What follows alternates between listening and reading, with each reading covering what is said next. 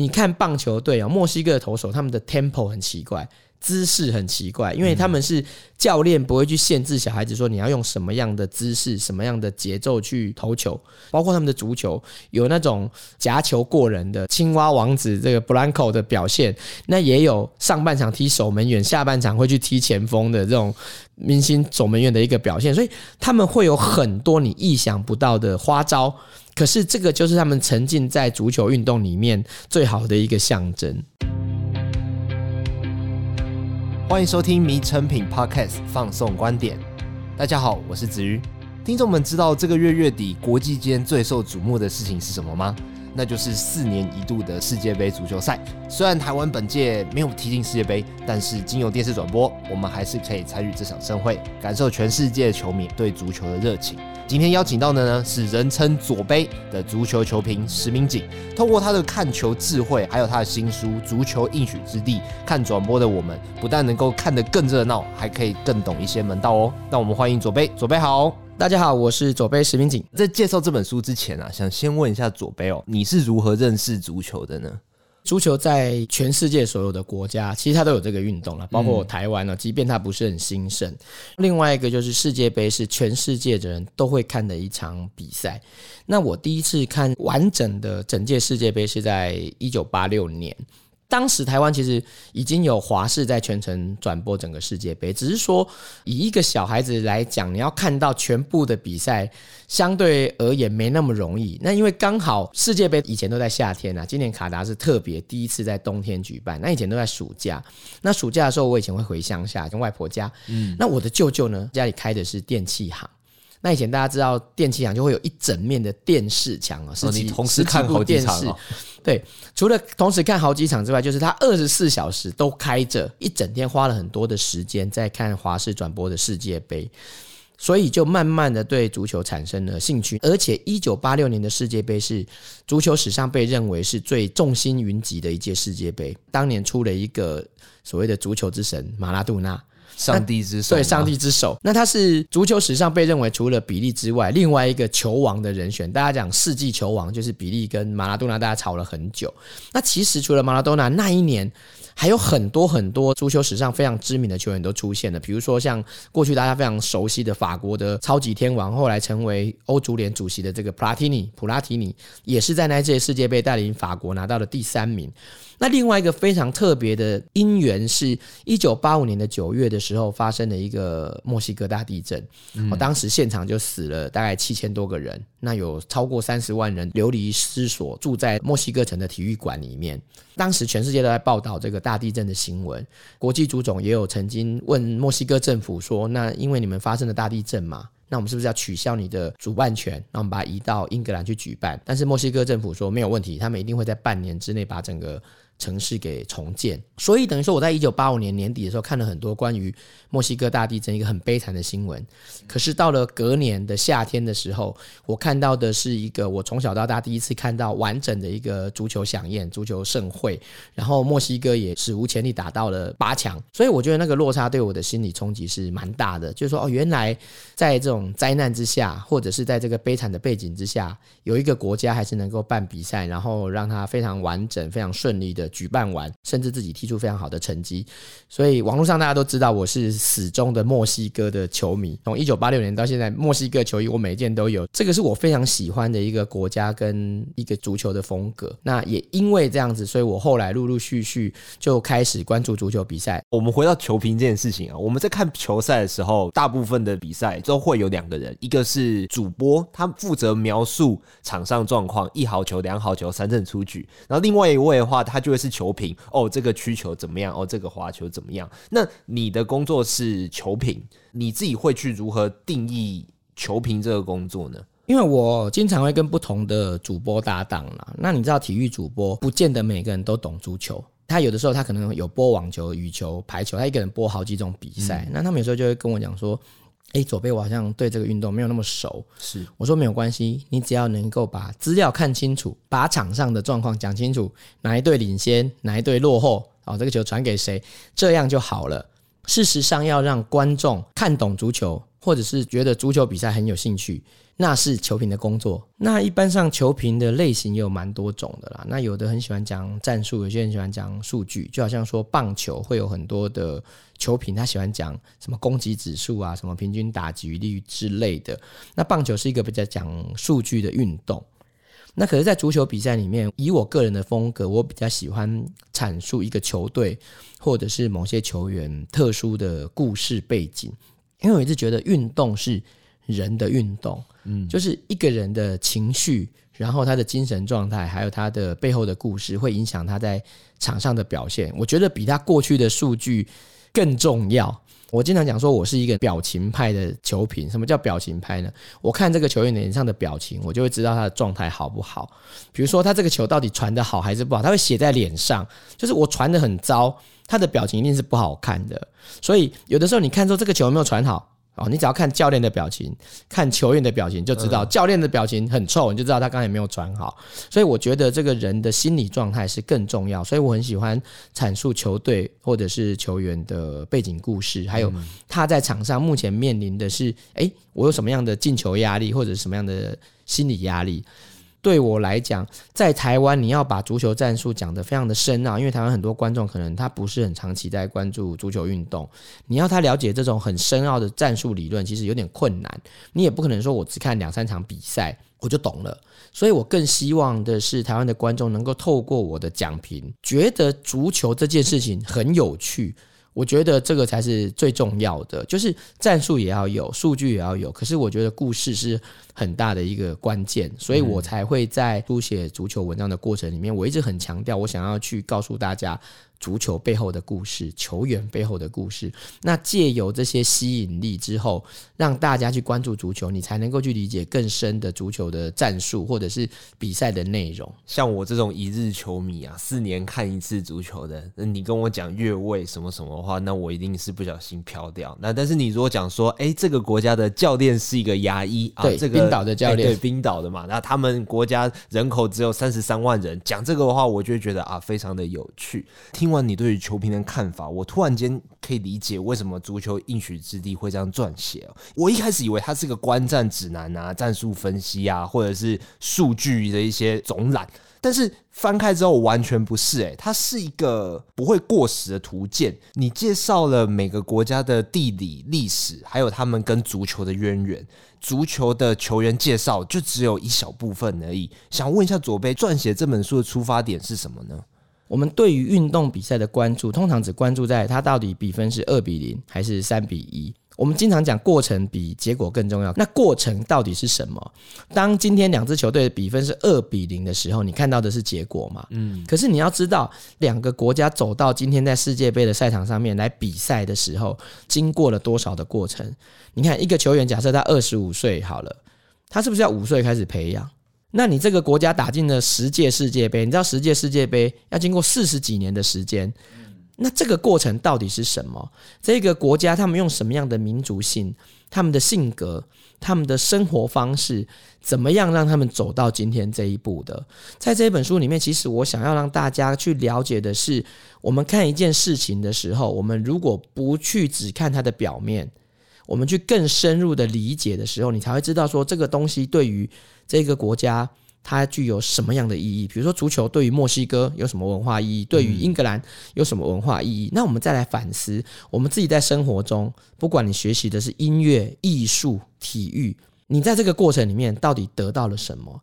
或者是我们透过这个东西培养出什么样一个属于我自己个人，或者属于台湾的文化？我们有没有去想过这件事情？我们可能过去没有这样的思考。可是如果借由《足球应许之地》这一本书，让大家知道说，诶，原来足球的背后。会引发出一个国家不同的历史文化，那不同的历史文化会影响一个国家的足球风气跟他的球队的表现的时候，我们就可以用同样的逻辑、同样的方式去思考，我们这个国家如果说，哎，我们发展某一个文化。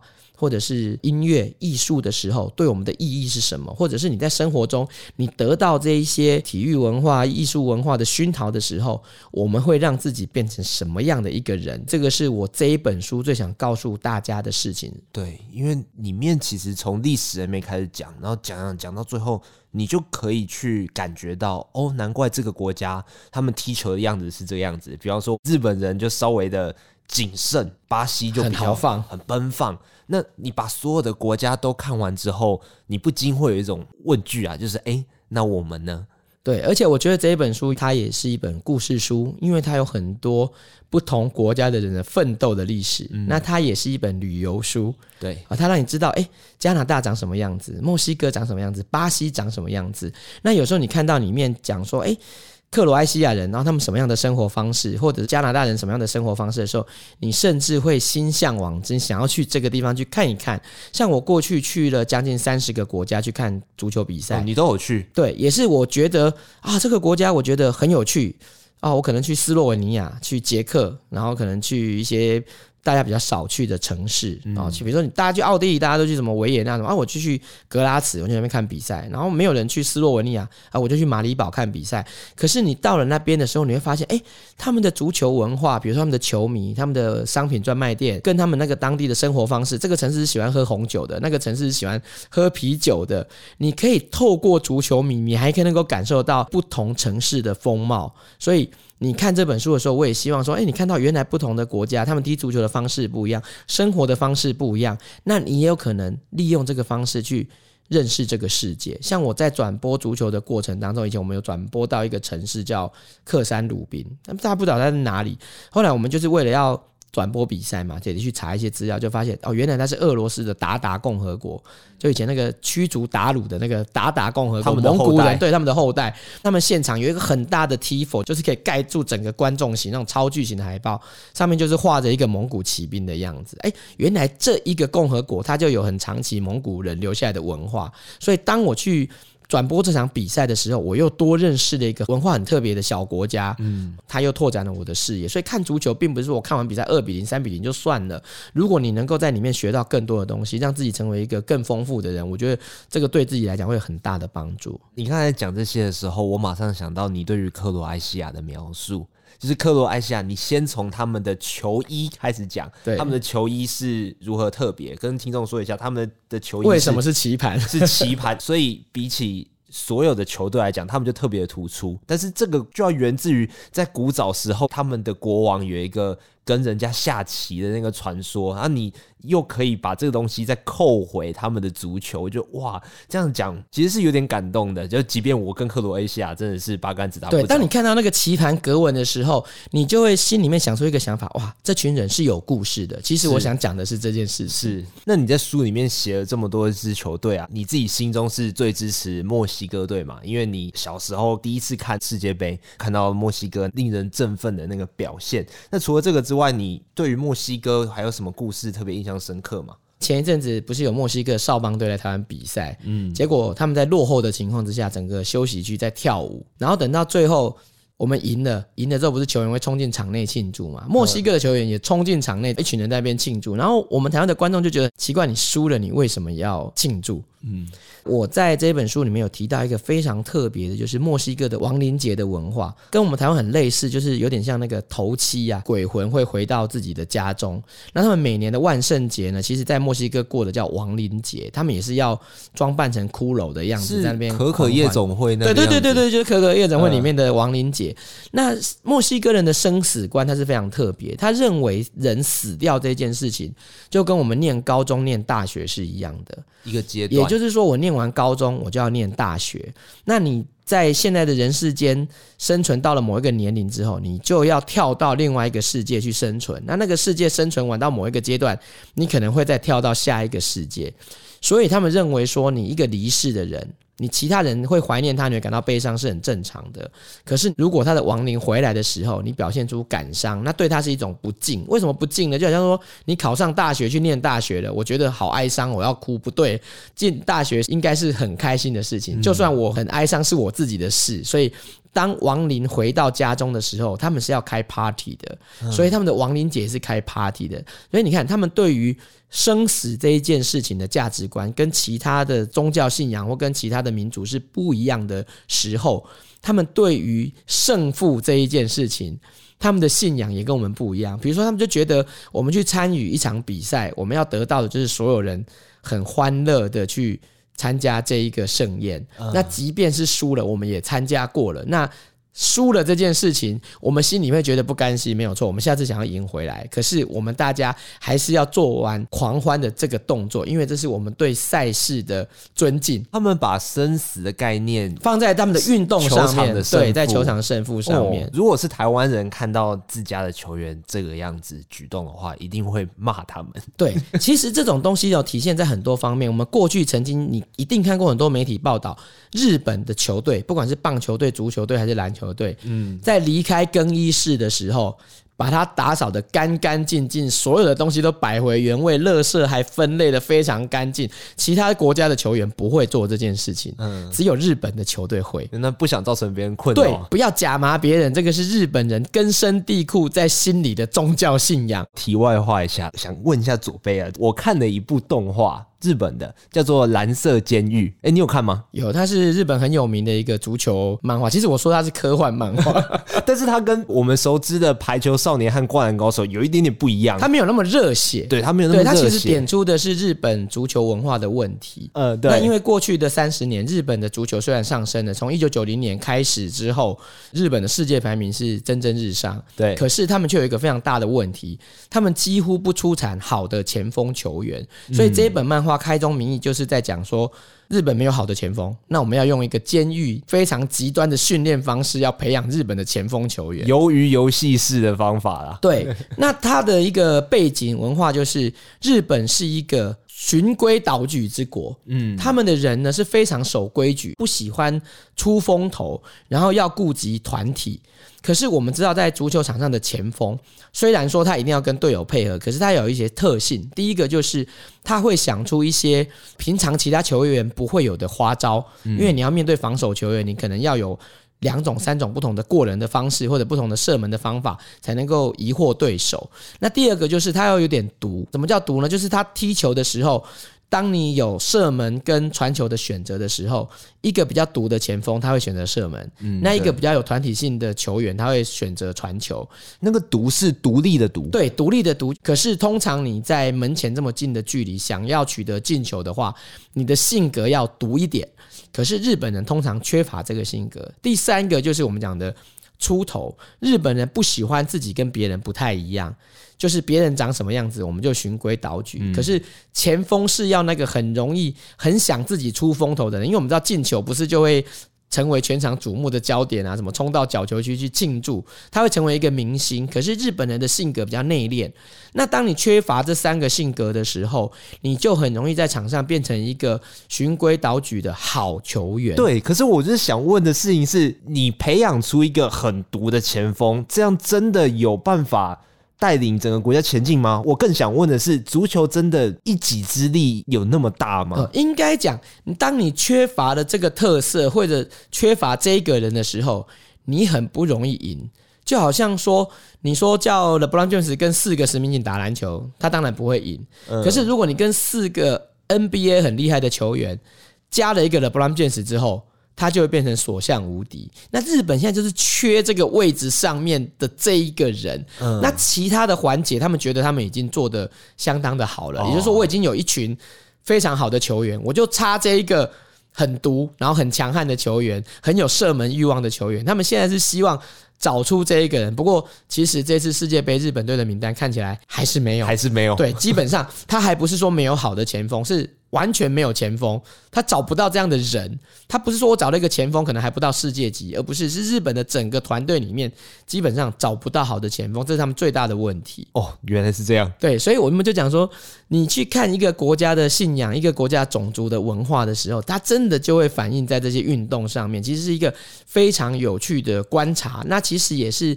你在认识这些国家，或者将来你有机会跟这些国家的人交流或者认识做朋友的时候，是非常关关键的。比如说我在足球领域认识很多外国的朋友，我们经常讲说体育是一个共通的国际语言嘛。你碰到巴西人，不好意思，你只要跟他讲足球就通了。语言不通也没有关系，所以能够跟他沟通，然后你理解他的文化，理解他的想法的时候，是我们拉近跟全世界距离最好的时候。所以在这次的世足赛，你自己很想看一下墨西哥他们会变出什么花样？对，因为他们在场上有很多，你去观察墨西哥的球员，他很多奇怪的假动作。比如说巴西，他们有很多那种很花俏的踩单车啊。可是像过去墨西哥出了很多的优秀的足球员，他们的过人方式很独特。你看棒球队啊，墨西哥的投手他们的 tempo 很奇怪。姿势很奇怪，因为他们是教练，不会去限制小孩子说你要用什么样的姿势、什么样的节奏去投球。包括他们的足球有那种夹球过人的青蛙王子这个 Blanco 的表现，那也有上半场踢守门员，下半场会去踢前锋的这种明星守门员的一个表现。所以他们会有很多你意想不到的花招，可是这个就是他们沉浸在足球运动里面最好的一个象征。那其实听完左杯眼中的足球啊，就真的会很好奇，说，哎，里面那些国家，他们真正呈现在电视上面到底是什么样子？那最后想问一下，左杯，你会想要透过足球传达什么讯息给球迷吗？我想，足球跟所有其他任何一个领域的项目都一样，它就是为了丰富你的生命而存在的。比如说，你学音乐要干嘛？学音乐不一定会成为音乐家，就像你从小到大，很多人是学画画的，嗯，学画画你不会成为艺术。家，可是画画跟音乐都会丰富你的生命。那你不管是看足球，或者自己下去运动去踢足球，或者是单纯的去欣赏这些很有趣的足球比赛跟足球故事，其实它都是丰富你人生非常重要的一环。只是你选择的东西不一样而已。所以你喜欢看篮球也好，喜欢看棒球也很好，而是你要选择一样东西，或者是你在做任何事情的时候，都会知道说我在做它的同时，其实是在丰富我自己的生命。在丰富我自己的文化，我觉得有这种认知是非常重要。那这本书里面，我既然提到了每一个国家的历史、地理、文化跟它的足球运动的连结，相反的，就是足球运动可以造成很多历史文化的影响。嗯。那我相信，对于我们每个人自己的内心，甚至整个国家来讲，我们也经常讲说，哎，我们台湾好像运动风气不是很兴盛。那如果我们台湾的运动风气更兴盛了呢？足球、羽球、棒球、篮球都很多人在玩的时候，它也会改变我们国家的面貌，改变我们社会的。风气，我觉得这个是我最想要传达的讯息。这热血真的是会感染的，而且听到左边那个有条理，然后有一点智慧的热血啊，其实你会更愿意和他一起投入啊。那如果说世足赛是足球迷们盼望的应许之地啊，那对于台湾球迷而言，左贝就是带领我们走向这个应许之地的领路人呐、啊。那今天呢，谢谢左贝的分享。在世足赛的时候，哪里可以听到左贝的声音呢？欢迎大家打开 MOD 的艾尔达频道，或者是你上网。它也有线上的 OTT 可以观赏所有的比赛。好，那除了听左边的讲评呢，也欢迎大家到诚品书店全台门市，或者是到节目资讯栏查找这本《足球应许之地》。我们下次见，拜拜，拜拜。